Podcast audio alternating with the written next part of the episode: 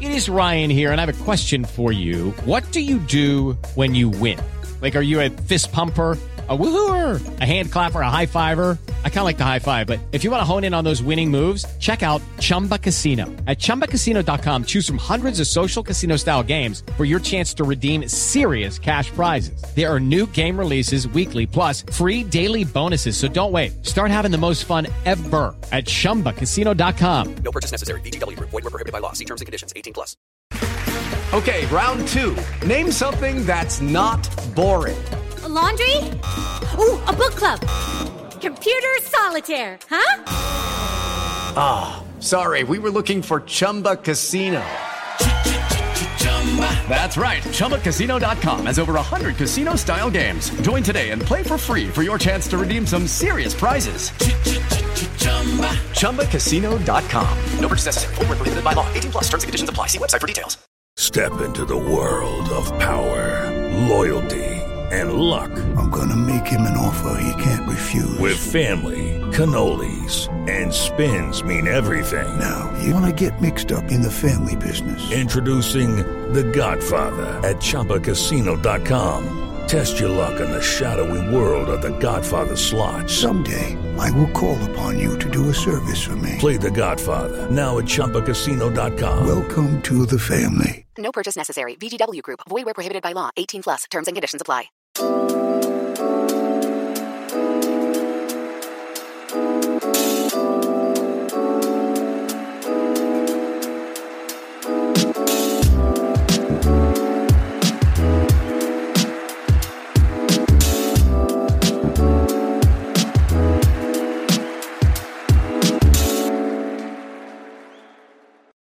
back to that Chelsea podcast, episode 30, Tammy's Hatty. I'm joined as always by Jack Davies. How are we doing, fella?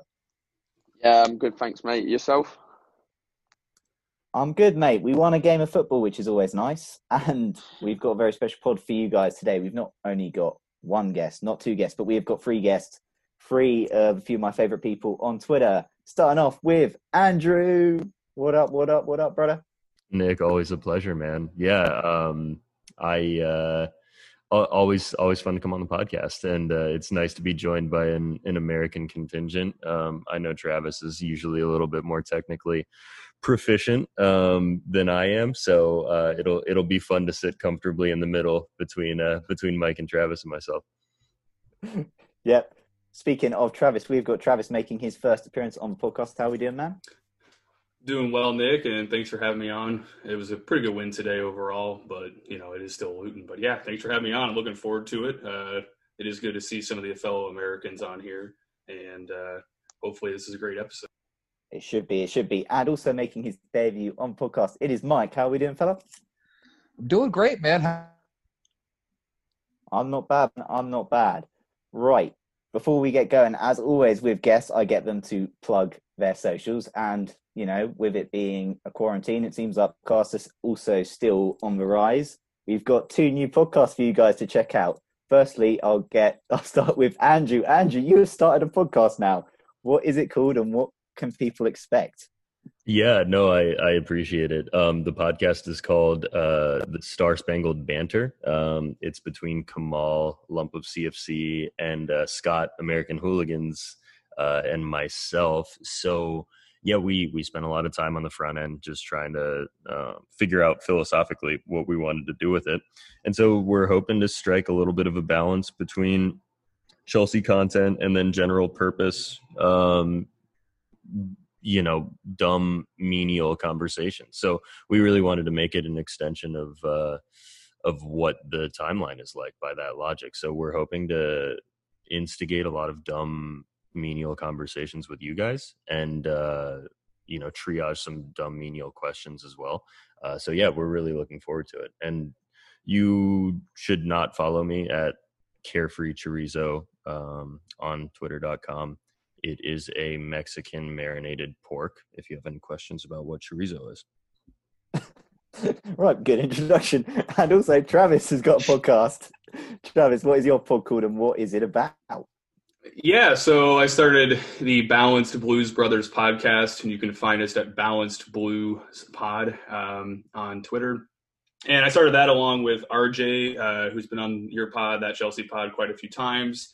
Um, or you can find him at RJ underscore good things. And then I also have uh, Travis Tyler and Ola, um, who are joining me from Pride of London in this podcast. And kind of our goal was to build a a very balanced, you know, non-reactionary. Uh, just kind of, we didn't want to go with uh, just all representing the same fan site and getting a lot of the same, you know, opinions because there is sort of a, a, lot of similarity between fan sites at times, or within fan sites, but amongst them, there's a lot of differences. So we kind of went with that approach, and uh, Kamal is trying to get involved with us, but it's just very difficult because we're we're trying to record between Australia, Nigeria, and, and America, and with his his his family situation makes it tough. So he is another member of the pod, but just hasn't been able to find a good time to record yet. Um, and yeah, we just kind of try to bring a more um, uh, balanced, nuanced, you know, subtle discussions to to the table as opposed to just kind of you know reactionary screaming and yelling stuff that you see a lot with these pods and streams.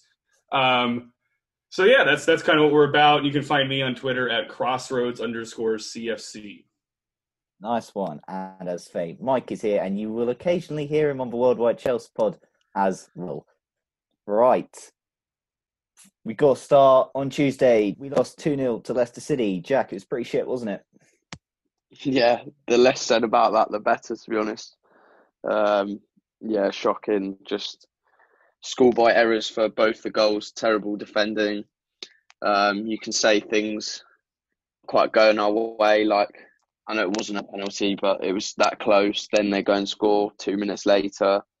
Just not quite dropping enough, dropping for us, but it wasn't good enough, um, and it was an absolute pain to watch as a Chelsea fan. Yeah, I'll just kind of sweep around all you guys for quick thoughts. Andrew, thoughts on Leicester? Yeah, it's nothing that it's like what Jack said. It's nothing that we haven't hashed out um, in conversations on Twitter, and um, yeah, there. I think that the the speculation around Frank almost detracts from how despondent of a performance that was from us. So, yeah, uh, echo Jack's sentiment on that front. Fair enough, Travis. Just how bad was that Leicester performance compared to recent performances? I mean, yeah, it was probably one of the worst. It was. I mean, I don't know if it was as bad as City was because City made us look like we didn't belong on the pitch over a 20 minute span.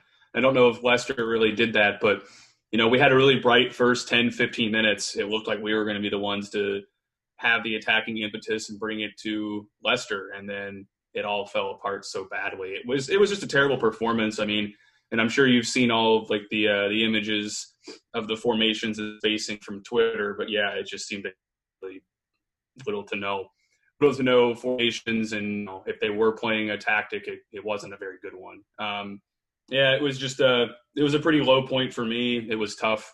Um, kind of had my mood down all week, and I was just kind of on you know walking on eggshells, waiting for uh, that inevitable notification from ESPN that. Uh, club statement, Chelsea Football Club. So very happy that didn't happen. Maybe is a sign of things that are changing and you know giving managers a little more time now, or uh, potentially it might just be kind of the same situation with Conte and Sarri, where we knew the end was was already coming before it was there. But you know, performance bad. I don't really feel like anybody played that great except for Mendy. You know, he had a couple good one-on-one stops, and overall, I mean, I didn't think he was at fault for those two goals. Um, yeah, just not a good performance. Fair enough, Mike. Any idea what's what's going so wrong at Chelsea at the moment? I mean, it, there's a combination of several things. I, I think for me, it's it's always the you know everything that we've talked about uh, um, and has been mentioned the low you know low morale no energy on the pitch um, Travis, absolutely. Mendy was a good bright spot. Uh, Mount played his ass off. You know, I, I, don't think that there's any question about that man's heart. Um, hopefully, we can get into Mason Mount a little bit more in this episode. But, uh, but yeah, I think overall, man, it's just you know, there's a combination of bad luck, little to no morale, energy, um, but it's also the the good. The, I guess the the good news about that is, I don't think we can play any poorly or uh, any poorer for that matter. I think it's um, I think we could see. Um, I'm optimistic, at least I should say, that we should see a, a better performance and a string of performances here now that we're playing some teams that are not in the top five, top six for that matter. Yeah, fair enough. Um, I guess don't want to spend too much longer on this. Probably the midfield we sort of alluded to was a big issue. Travis, I mean, I guess always going to be issues when you've got a midfield of Kovacic, Mount, and Havertz. Yeah, I think that you know maybe that midfield could work. That was more of like a Sarri system, but that's that's the past, and we don't live in that anymore. Um, I think that as we've seen a number of times, both this season and some of last season, when we run the Jovicic double pivot, it, it just isn't very effective. I don't know how else to put it.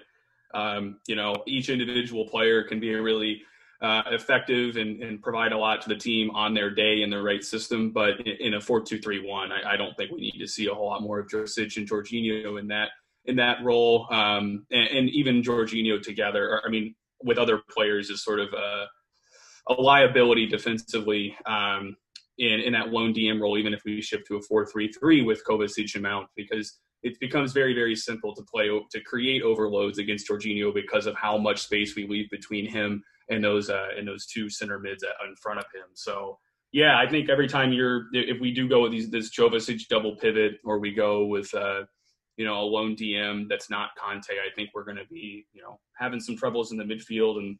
That's really not anything that's new. Even last season, we saw a lot of this, especially during the restart when we were shipping a lot of goals, but still getting results because we were scoring more goals uh, you saw a lot of times we were just overrun on transition because of how we set up our midfield.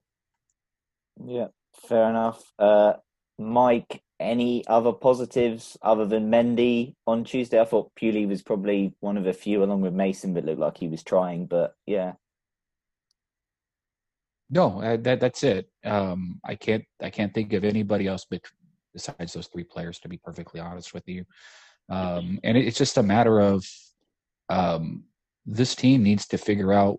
I mean, and I, I think that's also the other piece to this thing too that there's a lack of identity, and I think there was a report that somebody had. Um, I, forget who it, might have been Simon Johnson that was quoting a, a, different report, but I guess there was players that were, um, you know, going to the press talking about how they're not quite sure what you know what the team is, and Frank's constantly chopping up the the team and putting you know players in and and, and constantly rotating players and there's no defined um, starting 11 which to be fair that's that's absolutely uh, an issue because um, that's that's something where we need to figure out what this team is going to be and what the shape of this team is going to be because um, we're already mid-season and we still don't know who's going to be in the back four, who's going to be in the midfield. We, I mean, obviously injuries do play a factor in those things, but barring injury, who's our starting eleven? I don't think anybody could really and truly give us a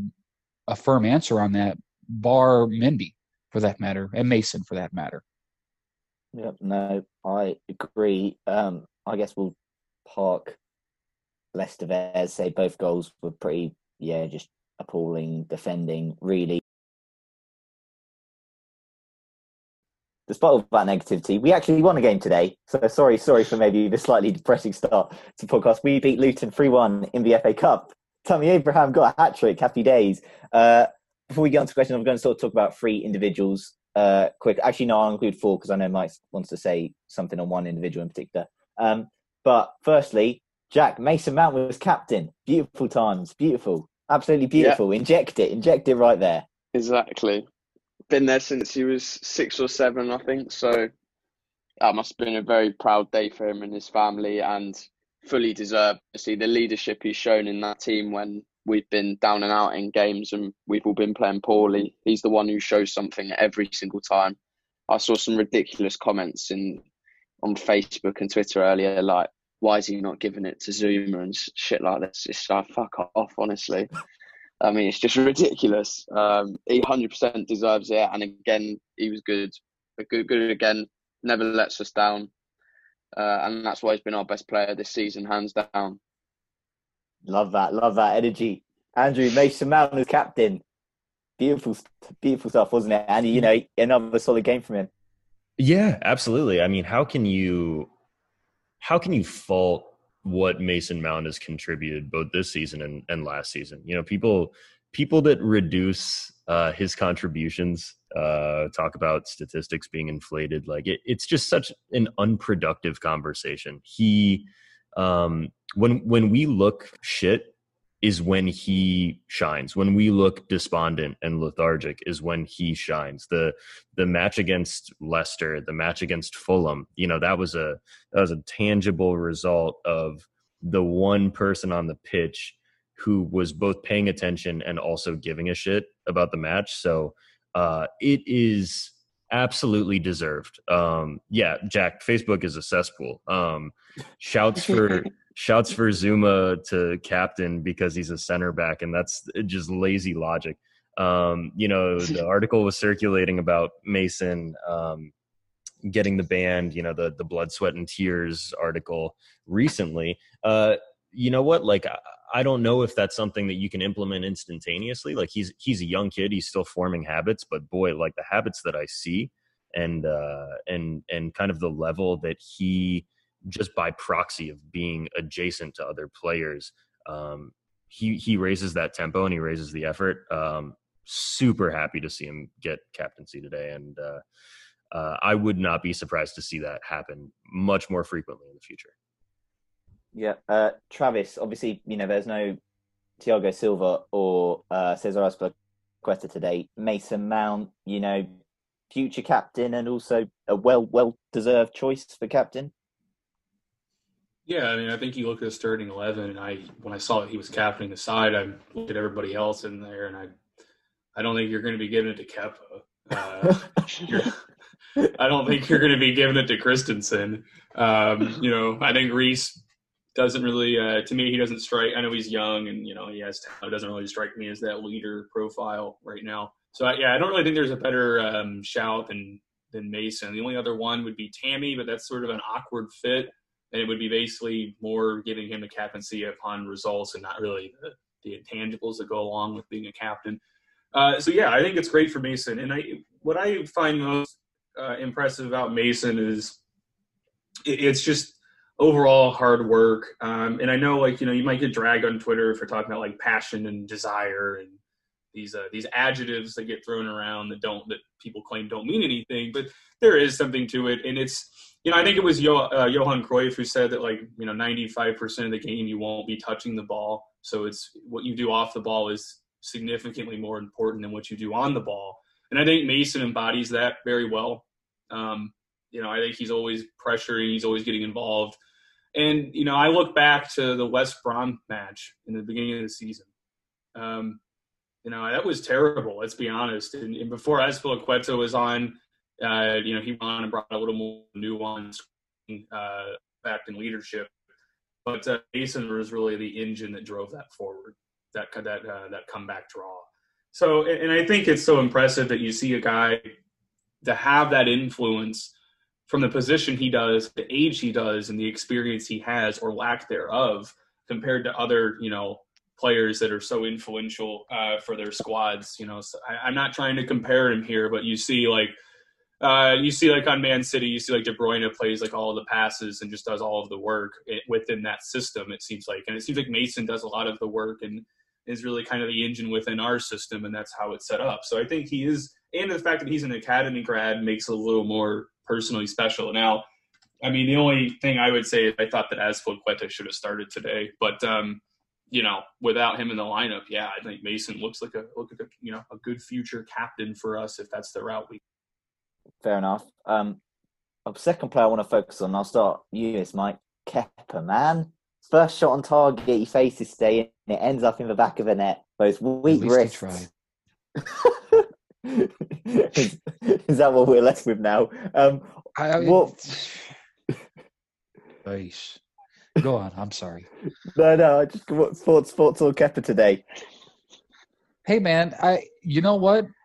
Yes, that that's that shouldn't have happened. Um, Zouma's got to do a better job though of of getting in there. I think if Rudiger is playing in that in that in that spot, that shot's blocked.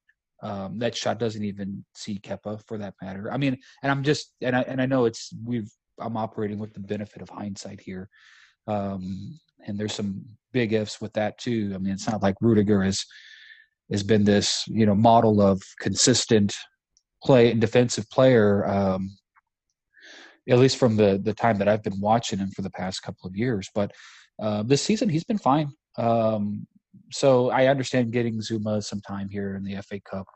But yeah, I think if he does a better job of not jumping out of the way and actually getting in there and, and trying to block that shot, doesn't doesn't see Kepa. Furthermore, Kepa did a fantastic job on the other two shots as well. Um, so I don't want to sit here and, and bash this guy and, and things like that, but that's something you've got to you've got to stop that one. Like, how does this happen? Like, you did you did everything right on the other two shots, but this one here in particular, you put pressure on everybody now, and and yeah, I, I don't think anybody felt pretty good about that when we're up two one, and you got the likes of Christensen back there, who could easily have done what Christensen has been known to do: lose his man, fall down, not get up, and the game's tied. Um, so yeah, I, I, look at this and I go, man, um, he it was it was a pretty standard Kepa game. He conceded an easy one. He actually did a really good job on a couple other shots. Good on him. I mean, at some point, at least he tried. yeah, fair enough. I think it says that's response says it all. Oh, I'll just be really quick on this one. Uh, Travis Kepa, why does he still even play in the cups, man? I know he made an important save at 2 1, but. Yeah, so I think that the reason he plays is comes down probably politics and finances. Um, you want to keep this guy somewhat happy and give him some chances to keep his ego and confidence high enough that he might still be able to get a Europe spot. Because it doesn't look like anyone's really taken a bite on a loan option or buy outright this uh, winter window. So I think that's some of the politics behind it. But also, the more you play him, the uh, maybe his ego responds, his confidence responds, and his performances respond in these cup matches, and therefore he increases his value whenever we move him on in the summer. So I think that this is more of this isn't really a uh, picking the best eleven as much as it is. Look, this guy still has something to fight for for his for his country uh, very soon with the Euros um, approaching, and he also you know still has a, a resale value for Chelsea to achieve. And if we keep him in the bench and we exile him and never give him any opportunity, then the only thing that a potential buyer is going to remember is you know last season where he conceded 13 more goals than expected. Um, so I think a lot of that is probably what it comes down to is managing his ego and trying to get his price tag back to a more manageable uh, state in terms of Chelsea's opinion, so that whenever they do sell him, that the loss that they're going to take on him financially is at least mitigated to some degree. Um, so I think that's part of it. But yeah, you know, credit to like Mike said, credit to where it's due. He did make some good saves, and he, you know, he did show that. It was kind of reminds me of the Europa League where he'd make some bad saves but still concede some goals. Um, but yeah, that first goal was poor, but. Uh, I, I, thank you, Mike, for bringing it up about Zouma because I don't think he goes unscathed or you know I don't think he's immune from criticism for that first goal. But it still, at the end of the day, comes down to it. You're a 72 million British pound keeper. Where where is your you know what? You just expect more. I'm sorry. You know, I'm sorry. I, I don't want to bash Kepa and go into it too much, but you just expect more. And it, I understand some of these maybe are not fully his fault but at the end of the day, world class keepers improve their back line by mopping up those kind of mistakes, like Manuel Neuer or Jan Oblak, someone like that. So that's that's kind of where I stand on it. He doesn't deserve all the blame for that first goal, but damn, does he deserve still, you know, pretty good share of it. So I, I don't want to blame it all on him, but I'm not trying to absolve him of blame either. And yeah, Nick Nick Pope uh, stops those goals for sure. Nick Pope propaganda. For anyone who doesn't know, Mike absolutely adores Nick Pope. So uh, that, Pope's that's what... number one fan. Not even Nick Pope's mom. It's Mike. yeah, exactly, exactly. The Pope. I'm telling you, dude, we could have had if we would have bought him, it would have been the Pope of Stamford Bridge. right. Um, before I go to Michael Christian Pulisic, I want to go Andrew Tammy Abraham. He starts, he gets a hat trick. What more can the boy do? He take he gets given a chance and he takes it. Yeah, I'm. Uh, it, it's tough because you know the outliers always stick out um, on social media in terms of sentiment, and uh, it, it was really dejecting to see people having a go at Tammy and, and kind of reducing the hat trick to a series of tap ins when you know you juxtapose him against Timo Werner, and I would love for Timo Werner to be scoring a hat trick off of you know whatever limb he can against whatever opposition he can as well. So I'm I'm incredibly happy for Tammy. I I love the uh the statistic. I, I believe what it's the the first Englishman to score a cup hat trick since Frank. Um, I, I think that's that's wonderful. Um, and I think that's a, a testament to how difficult this is. Neither of the goals were were poor either. They were they were both, you know, relatively technically adept goals. I mean, you know, um, so yeah, I'm I'm I'm incredibly happy for Tammy. I I have no idea how to cut our our striker situation at the moment. I, I don't think that Timo should be deployed on the on the wing. Um, I want to see Timo succeed so badly, but you you can't argue with the striker that's in form, and you know you, I don't think it's something to be reduced just because it's cup opposition either. I would love to see that form against Wolves. You know that that could be the difference. So incredibly happy for Tammy. Yeah. Yep. Jack, final thoughts on Tammy? Boy, you done good today? Yeah, really good. I think he's he's sort of going under the radar this season, um, especially at the start. Didn't play as many games as he probably would have liked because of the new signings. Then Giroud on form, but I think I saw he's the first Chelsea youth team product score 10, 10 or more goals in a season in a season for two se- for two consecutive seasons since someone in, in 1982. So yeah, I mean you've got and he's still only 23. You've got to give him that um, that slack there. I know it's against smaller team there today, but yeah, I just honestly just think he goes under the radar and he gets a lot of stick from people when he's when he's pulling numbers up this year. It's, I think he's got 19 goal contributions now, and if you ask me, that warrants starts over other strikers that aren't performing. Yeah, and that's to be fair as well. I think that's why we might we might see that four four two deployed again as well. Fair enough. We have got a question about for that later. Yeah, I think, and the thing that impressed me there, something is link up play as well. There were a couple. I remember there's a moment he just fizzed the ball out wide to Callum when he was on. Mm-hmm. Some of his Yeah. distribution as well. I think people just, you know, Tammy some gets dubbed as Bambi on ice, and you know just gets viewed as oh he's only in the box as a poacher. There's so much more to his game than that, and he is. It pains me how disrespected he is by our fan base, particularly online. When when he gets given a chance, he really lets us down. So now I'm happy for Tammy. He did his job today, and you know he that third goal at the end eases any nerves, and it was a you know a good good day for Chelsea. We're going to get questions.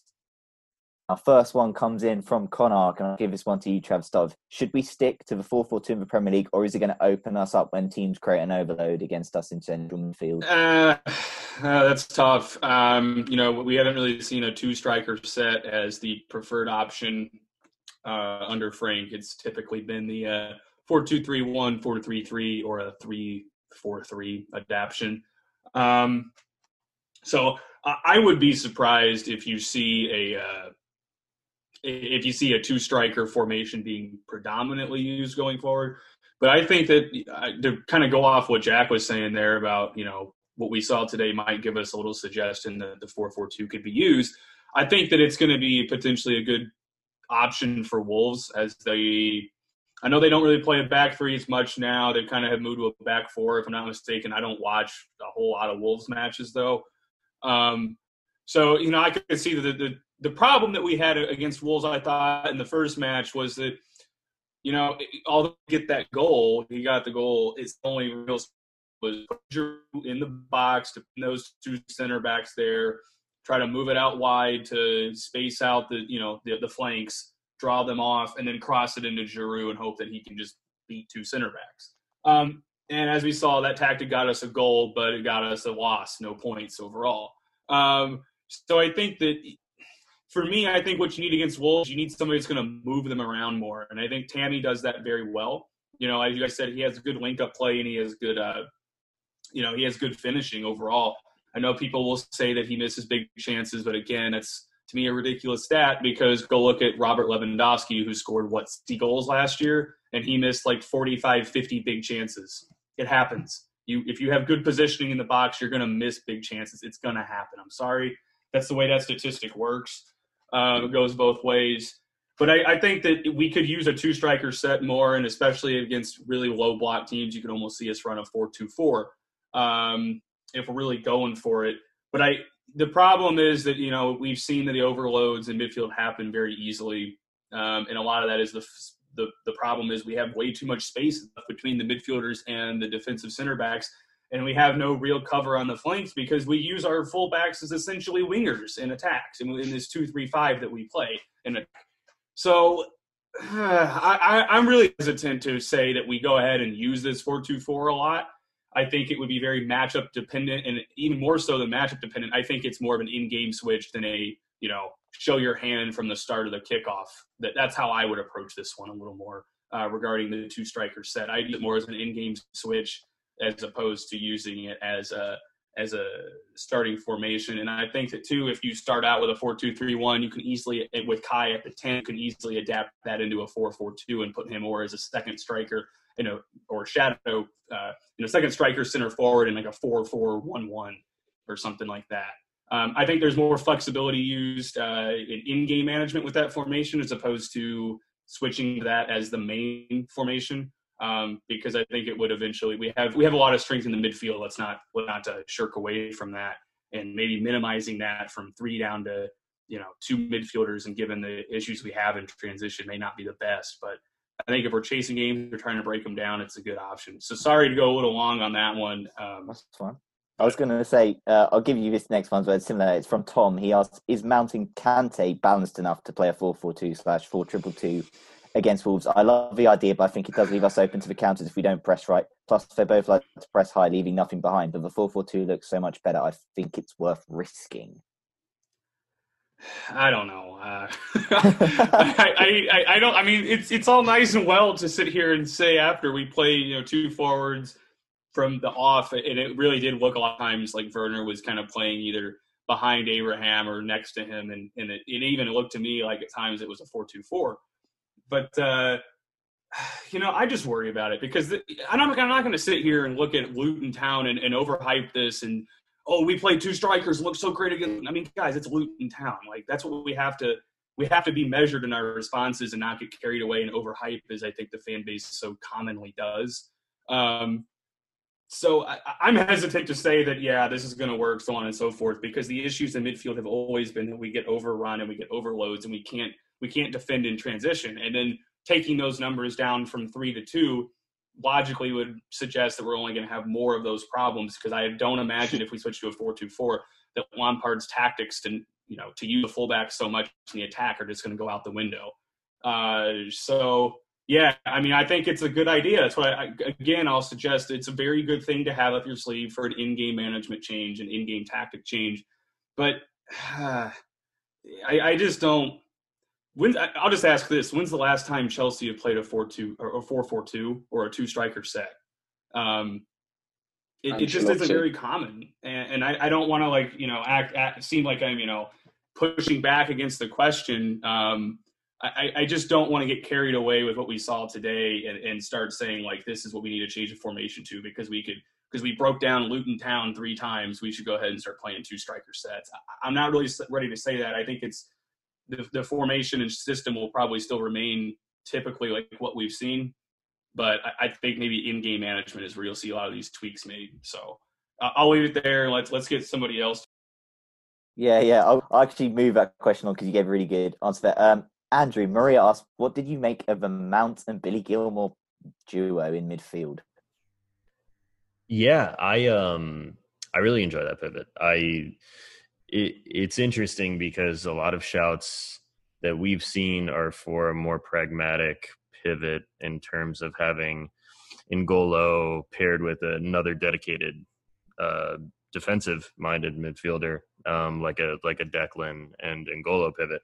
Um, what you get with Mount and Billy as a duo is uh, a little bit more diminutive I know N'Golo stature wise is also a, a, a small player, but you know, they're they're both tacklers between him and Rice. And again, that's all speculative because Rice isn't a Chelsea player.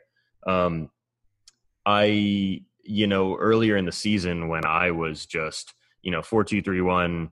We're going to get the best out of Kai Havertz this way. Uh, it suits the wingers that we have in in playing a more narrow um, on, on, their strong feet. Um, you know, I think Mike and I even talked about previously a, a Gilmour Kanté pivot. Um, I I like Mount and Gilmour as a pivot. I think Mount's shown his aptitude to be able to play that way for England. Um, he's shown it in recent days with Chelsea as well. And Billy Gilmour, I mean, as soon as I saw the press conference comments that uh, we're still open to loaning him out for the rest of the season, I mean, my heart dropped. So I think Billy Gilmour absolutely has a, a spot in this team, and uh, you know whether he's the deep lying playmaker, um, kind of in a in a six role in a midfield three, or a pivot um, where I think he's probably a little bit more insulated. Uh, Mason Mount and and Billy Gilmour are two players that I absolutely adore. Um, so I would love to see them uh, in in a pairing like that. Um, you know, whether it's Billy deep as a six and Mason as an eight, or or in a in a double pivot. I I my heart would melt uh, to to be able to witness that at some point this season. Fair enough. Uh, Jack, We'll give this one to you. Uh, it was golfed by multiple people, uh, Zed and Harry Bales. Other than uh, Tammy, of course, who do you think deserved the man of match award was the best player on the pitch? So, other than Tammy, who do you think were the best players on the pitch today? Um, I think we mentioned Mason already. Thought he had a good game. Billy, honestly, I thought Billy was quality. Um, he just makes it look so easy. Um, just he's just so much better than like if we put Jorginho in there. Honestly, he's always trying to look forward and play the pass forward every single time. And what I love the most about him is just he's always trying to play one touch as well, and he just makes the triangles between playing out from the back look so easy. Um, and I know he's played in games against lesser teams, but I think when he's shown he's shown every time that he's capable, and I think that warrants him starting starting a game. I know we said he should have started against Leicester, didn't. I I think he deserves a start soon in the Premier League and see what he can do there. Um, I always thought Callum Callum was quality when he came on again, changed the game straight in straight in there, uh, showing attacking attacking instincts at the back post, took shot, and then uh, Billy and him combining for that for that uh, third goal was, I mean, it was a quality team goal from being camped right in our bar own corner flag and then going up the other end. But yeah, just his directness to take people on. We missed that when he's not playing. Um, so I thought he he had another great game.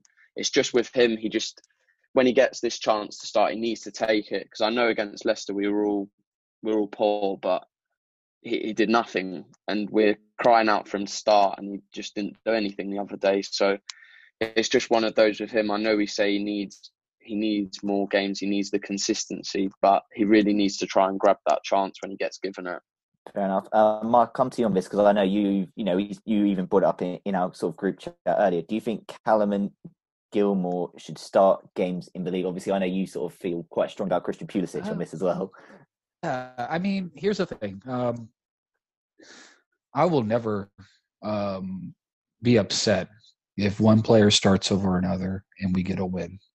Um, and I hope I'm I hope I'm wrong in, in this respect because it, it it's it, the the team's success should always be put first. But I have to look at this from the the quality of the player and and the the at least from the proven um, track record since Pulisic has been on has been with Chelsea here.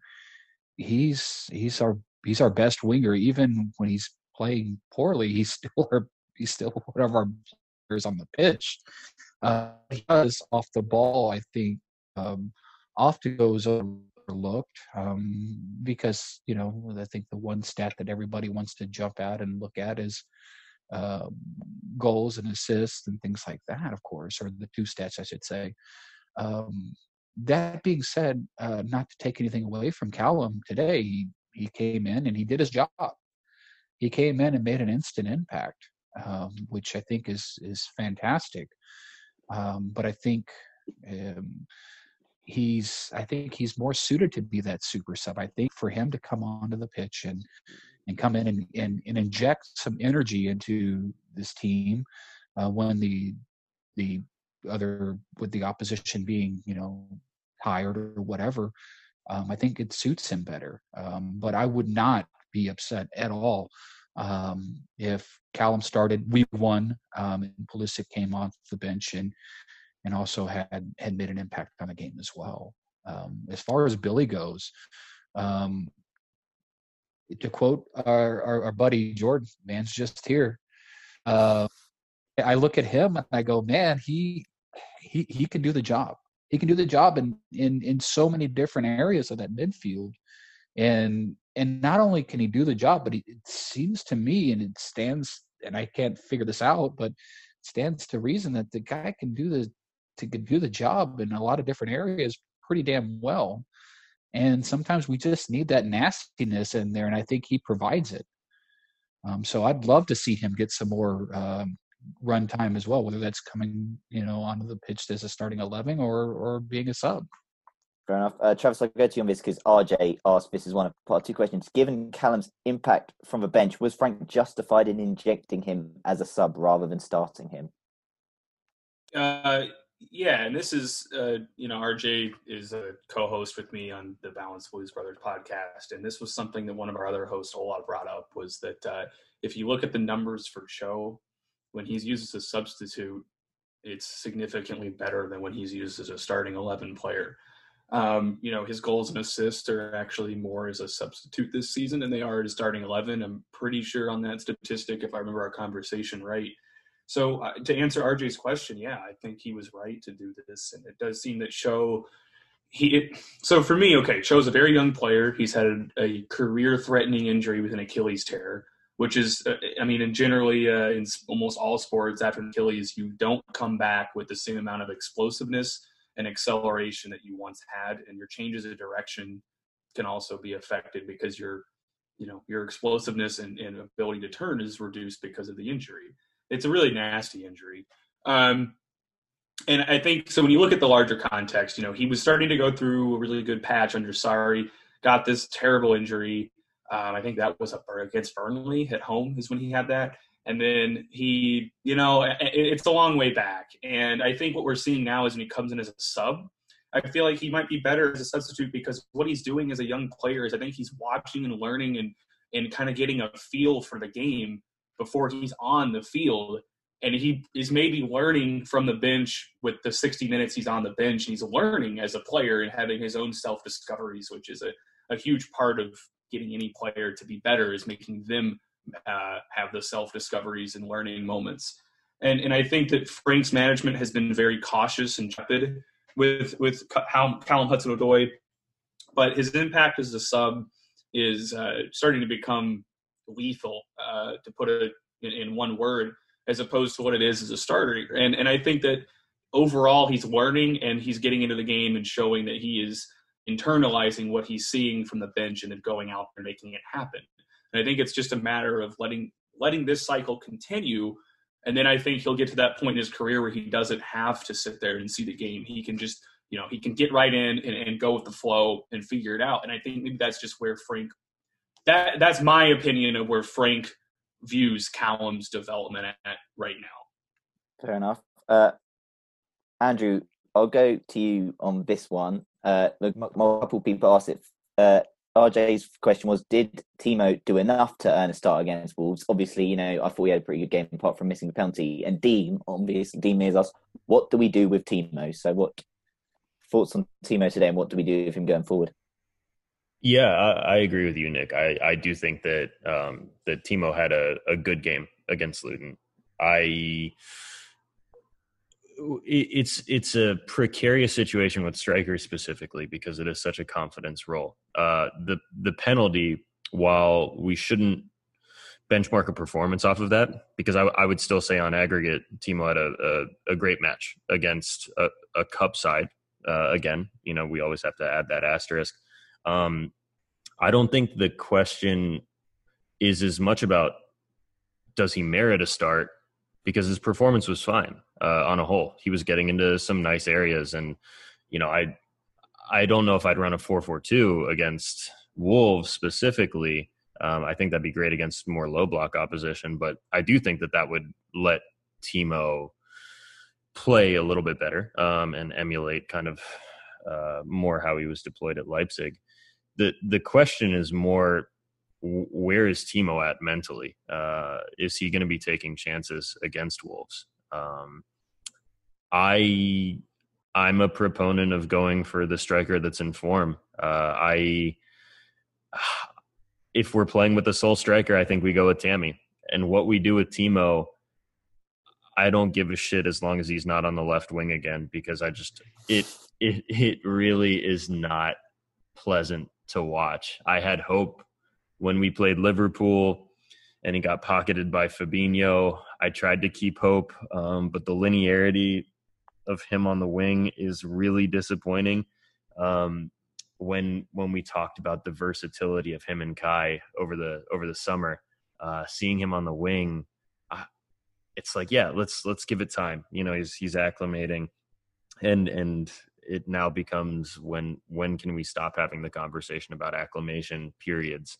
Uh, so i i think personally i i go with tammy against wolves um, and what to do with timo. I don't i don't think that frank's mismanaged him in terms of rotating him and bringing him off the bench in in more recent fixtures uh, I do think that Frank's mismanaged him in deploying him on the wing, but at the beginning of the season, I would have thought that he would have been more than proficient as a left winger in a pinch, especially with the injuries that we had. So, um, what to do with him? The the the positive side of this is that he's still a young player, um, and I don't think that he will be dejected by getting rotated any more than he'll be dejected by what happens in his performances on the pitch. So, Tammy, Tammy for Wolves in my eyes, and I. I I hope that that's not reactionary based on a result against Luton.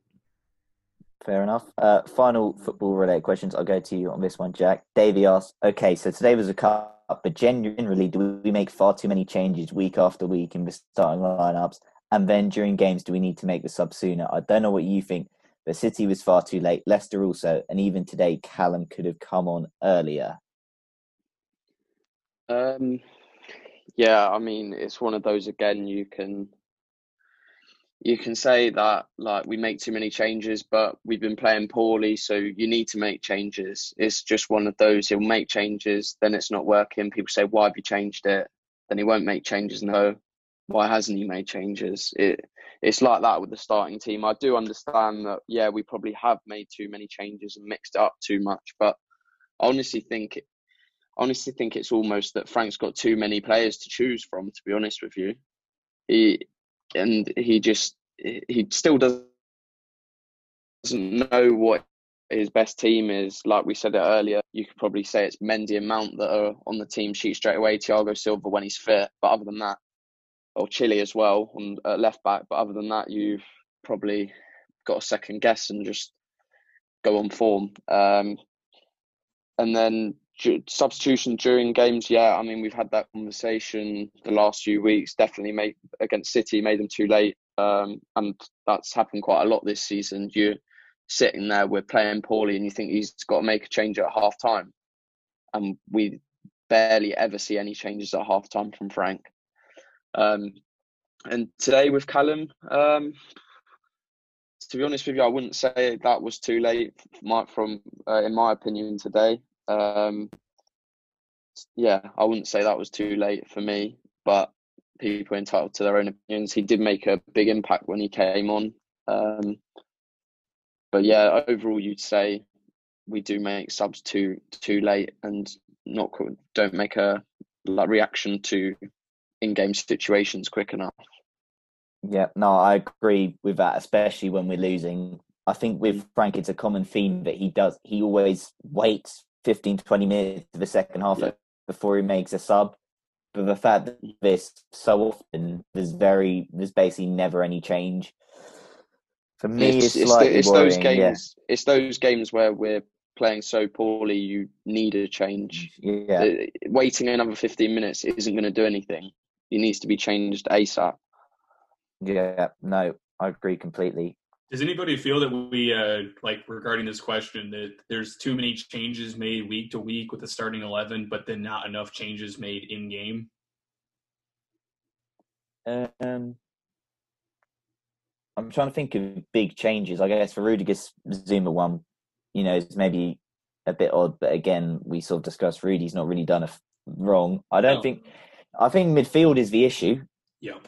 I think midfield is Mhm. the issue because we went, you know, Kovacic and Jorginho, jo- Jorginho's back from sort of a blue against Fulham with Kovacic, and then against Leicester, Jorginho's out. You're playing Kovacic as a, you know, at the base, which he's not done.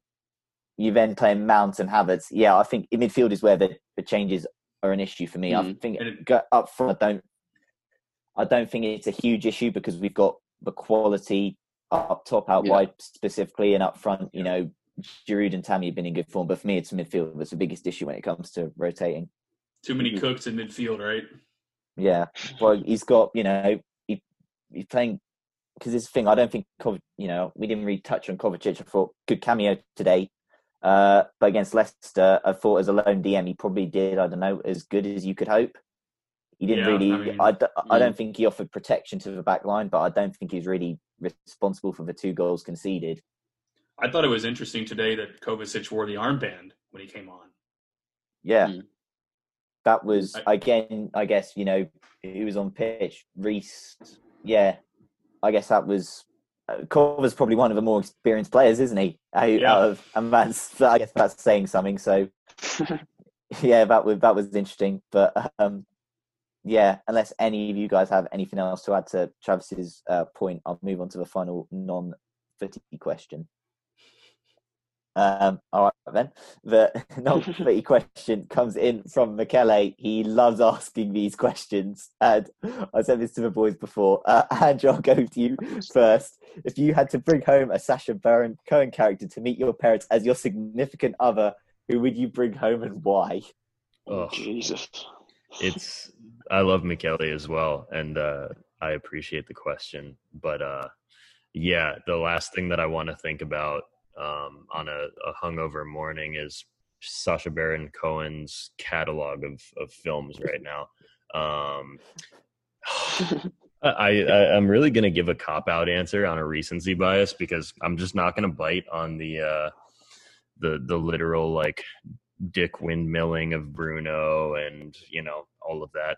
Um, Trial of the Chicago Seven on Netflix, a phenomenal uh, film about uh, protesting the Vietnam War. Uh, he was an anti-war activist in that film. I think that you know, short of uh, coming out to my parents, that probably the best way to mitigate damage was would be to um, uh, come home with an activist. And I, I think, fortunately, my family would be more on that side of the spectrum. I'd like to think that my family would have been anti-Vietnam War. So, um, yeah, cop out answer. I'm not going to give. Uh, I'm not going to say dictator. I'm not going to say Bruno. I'm not going to say Borat. Um, Trial of the Chicago Seven uh, would be my film. And yeah, I, Yeah. I think my parents would be cool with it. Hopefully. Yeah, Andrew would bring home Abbie Hoffman. There you go, Michele. There's your answer. There Um, you are. Travis.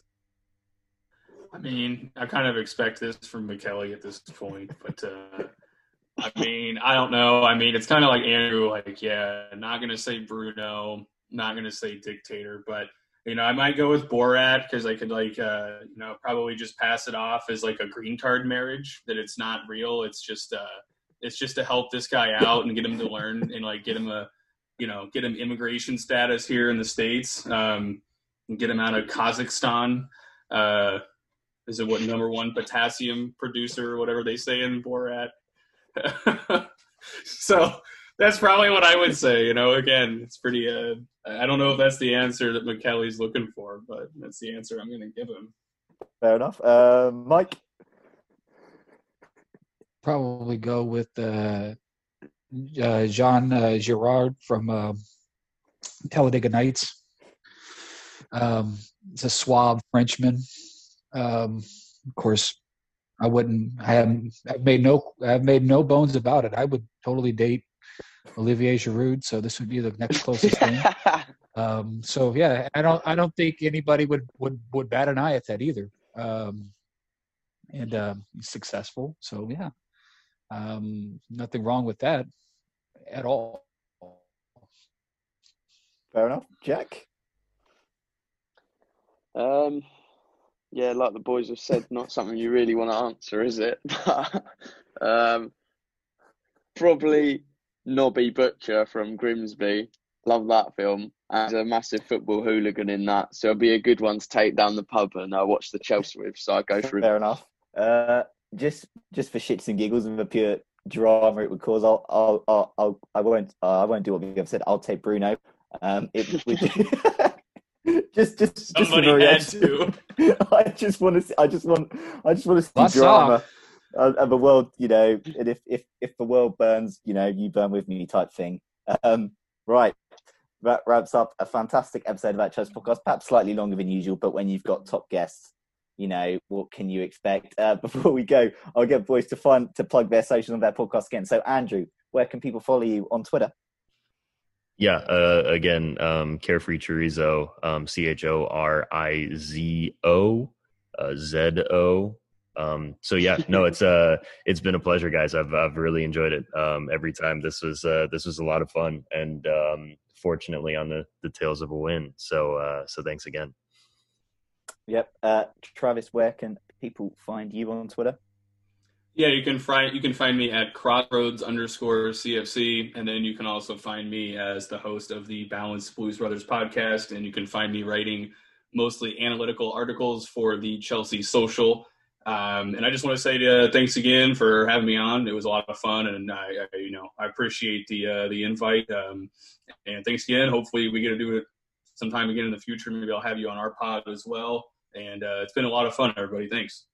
Yeah, it's been good fun. And finally, Mike, where can people follow you on Twitter? Yeah, uh, ATX CFC. I don't really post a whole lot. Um, typically, it's just to troll people that have takes that I don't agree with. Um, There's usually in I try to particular. relegate myself just to our yeah yeah our, our GC um, yeah and, and uh, this is really nice to to be able to put a to see people's faces because I for the longest time had no idea that Travis was Caucasian. Um, so this is good.